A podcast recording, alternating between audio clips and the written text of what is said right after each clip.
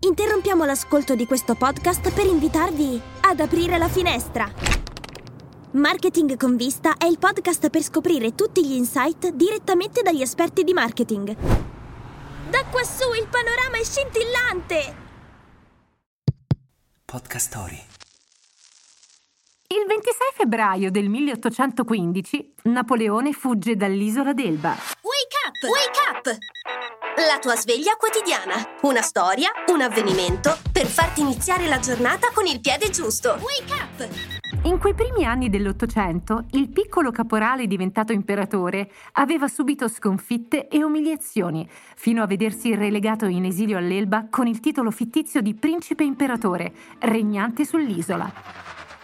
Quando seppe che il popolo francese mal sopportava il nuovo re Luigi XVIII, fece in modo di rimettersi in pista, organizzando una fuga che andò a buon fine.